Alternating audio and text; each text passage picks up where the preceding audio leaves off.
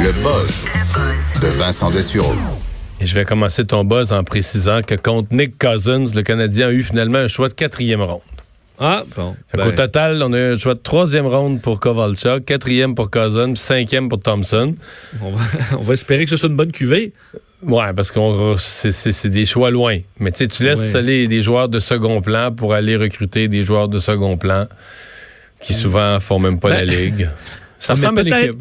On peut toujours tirer un numéro gagnant. Là. Oui, oui, oui, c'est ça. Alors on dit avec le lot, on aura peut-être. Faut avoir la foi. Eh oui. Hey, euh, le MIT euh, qui veut sauver des vies. Oui, écoute, il était, le, MIT a un mois de février complètement fou là, en termes de, euh, de, de, de développement technologique, Ah oui? d'importance pour nous sauver la vie. Là.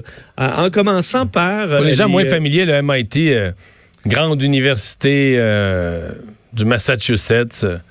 Exact, à Boston, euh, dans le monde, évidemment pour les ingénieurs, euh, euh, dans le milieu scientifique, c'est une référence mondiale. Ils travaillent sur plein de domaines et entre autres, ça, il y a une, une série de trois grosses nouvelles dans les derniers jours concernant des découvertes du MIT. Le premier, peut-être celui le plus important à l'heure actuelle, étant la découverte d'un nouvel antibiotique super puissant euh, qui a été créé grâce à l'apprentissage automatique, donc des ordinateurs euh, capables de faire des tests virtuels sur des molécules différentes beaucoup plus rapidement que le faire à la main.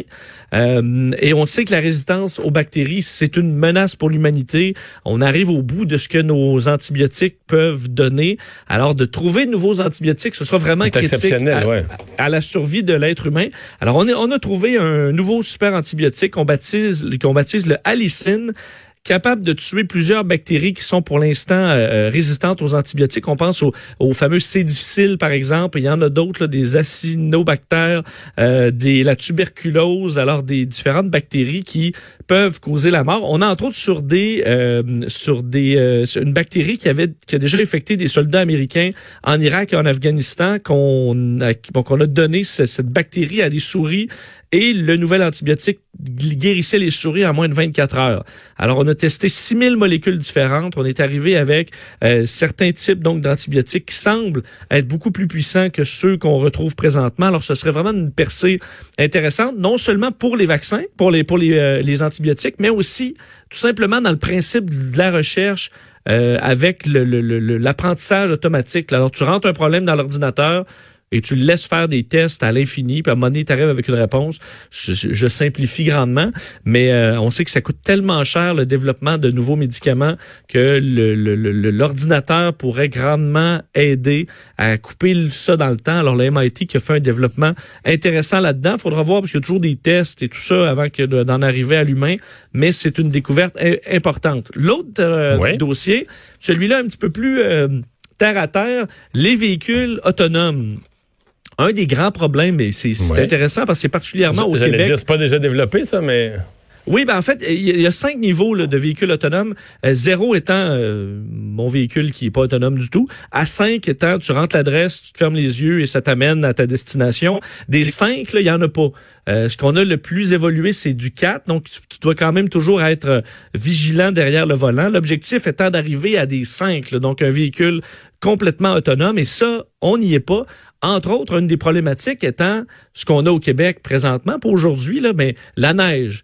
Euh, la neige, la glace, la pluie, où les capteurs viennent souvent complètement déréglés, évidemment, où les caméras peuvent plus lire les lignes de la route, peuvent plus lire le, le panneau euh, de signalisation s'il y a du euh, s'il y a de la neige dessus. C'est vraiment un gros problème. Et le MIT arrive avec une solution, le GPR, le Ground Penetrating Radar.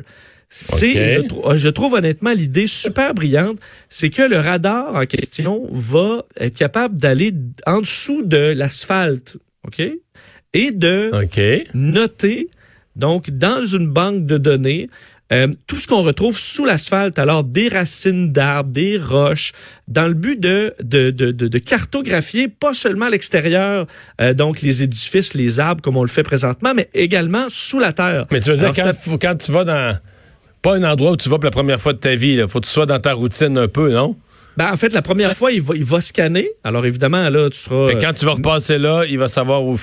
F- Ben, il Exactement. sait où il est, ou je veux dire, tu peux bénéficier de l'information d'un autre véhicule éventuellement. là. Si les véhicules se communiquent entre eux dans une base de données Ah oui. euh, généralisée, ben euh, si, si de soudainement les caméras voient plus rien parce que il y a plus de feuilles dans les arbres, il y a de la neige, on voit rien à l'extérieur, ben on va utiliser tout simplement l'information qui est en dessous, qui est évidemment pas influencée par la météo. Là. Il y a toujours une roche là, puis il y a toujours une racine là, tant qu'on y touche pas. Alors ça permettrait aux véhicules de savoir exactement où ils sont, peu importe la, la météo ou la quantité de neige qu'il y a sur la route.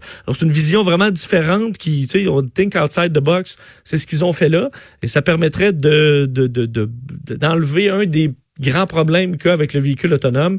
Alors ça, c'est gracieuseté du MIT aussi. Et la dernière chose, euh, par rapport au MIT cette semaine, c'est encore là une immense menace pour l'humanité, un astéroïde qui viendrait frapper la Terre et causer une nouvelle extinction massive des espèces. Euh, et euh, une des questions fondamentales, et d'ailleurs, dépendamment des films que tu écoutes, des films catastrophes, Oui. on réagit pas toujours de la, bonne, de la même façon. Est-ce qu'on va faire exploser l'astéroïde en envoyant un vaisseau avec euh, Bruce Willis? Est-ce qu'on va plutôt euh, essayer de le pousser euh, de sa trajectoire avec euh, quoi que ce soit? Euh, le MIT a développé un, un- un- une espèce de- d'algorithme qui permet de rentrer les données d'un astéroïde qui va frapper la Terre et que l'ordinateur nous dise qu'est-ce qu'on fait. Et avec une série de simulations, on arrive à comprendre que la fenêtre, là, si on le sait à peu près cinq ans d'avance, on peut envoyer euh, des euh, deux vaisseaux. Un qui va euh, aller scanner le- le- les dimensions de l'objet et un qui va le pousser hors piste. Alors, c'est la meilleure solution. Tu t'accotes dessus, tu pousses, puis éventuellement, cinq ans plus tard, il va passer à côté. Euh, si on arrive dans deux et cinq ans, ben là, on a le temps pour... On a le temps possiblement, mais c'est moins sûr. Et à moins d'un an, ben on meurt tous. Donc, en résumé, avec celle-là, pour nous protéger d'un astéroïde et le, le- le nouvel antibiotique, il, il sauve l'humanité deux fois dans la semaine. là. Ben, c'est ça, je comprends. Les véhicules autonomes, on est, on est moins dans... Je veux dire, dans- ça n'a pas été fait depuis, mettons, euh, Spider-Man. Ben, c'est pour ça que je, je trouve c'est un gros mois de février dans le sens que si jamais on se rend compte dans trois ans que il y a un astéroïde qui, ou on s'en rend compte la semaine prochaine, un astéroïde qui va nous frapper dans trois ans, ben on va peut-être devoir notre survie euh, au MIT. Et, on- et s'il arrive une bactérie résistante, ben on devra notre vie au MIT. Alors, euh, on va leur donner notre chapeau. Bon, c'est fait. Fait que dans tous les scénarios, on va devoir notre vie au MIT. Oui, Ça oui, règle on les le remercie. On les remercie d'être là. Pas facile d'attendre quand on est sans son téléphone. Oui, et euh, ce que j'ai trouvé intéressant de ces chiffres-là euh, dévoilés aujourd'hui par euh, une université en Israël, c'est qu'ils ont fait les, des tests, en- ils ont fait attendre du monde de différentes générations et pour voir comment ils Mais quand gèrent tu dis ça. attendre, là, attendre, mettons, comme chez le médecin, t'es assis sur une chaise puis t'attends. Oui, t'attends. Tu veux- je, je- Oui. je te, mettons, je t'assois puis je te dis attends là puis je te, je t'analyse. Ouais, c'est plate attendre. Ben c'est ça. Et ce qu'on se rend C'est compte, vrai qu'un cellulaire, pour attendre, ça passe le temps. Pas, c'est là qui est plus utile. Ben, on- en fait, la- une des constatations, parce qu'il y en a deux principales, la première étant que c'est les milléniaux et les Z qui s'endurent le moins quand ils n'ont pas leur téléphone dans une file d'attente. On n'est pas nécessairement très surpris. Ouais. Alors que les plus vieux, on faut peut-être euh, On regarde, on mais- regarde un magazine d'il y a deux ans. Là. Ouais, ou le mur. Puis tu, mais, mais vous êtes plus capable, je dis vous, là, mais euh, les, disons, les, les, les, les boomers ou les X, un petit peu plus capables de s'asseoir et de se gérer. Je peux, je peux pas, je suis obligé de m'exclure de ça. Quoi que je suis un millénial, c'est peut-être Ouais, ça. moi, je pense que ça m'inclut pas. Là. Mais euh, je, je, je peux attendre euh, en fil, je, je viens fou. Mais euh, avec le téléphone, ça aide. Mais j'ai aussi un truc, Mario, Oui. si vous avez pas votre téléphone, mais que vous voulez gérer ça mieux, c'est qu'on explique qu'on doit avoir un esprit euh, terre à terre plutôt que créatif. Puis je t'explique pourquoi. Admet- admettons que quelqu'un, t'attends quelqu'un au restaurant, là, puis il arrive pas. Tu es mieux de, de, te- de te dire ah ben il doit être pris dans le trafic ou il doit euh, avoir eu un problème que de te dire ah peut-être ça y tentait-tu vraiment de venir? Euh, ça, c'est créatif de, de- que- ouais, ben, on dit Peut-être c'est réaliste, là.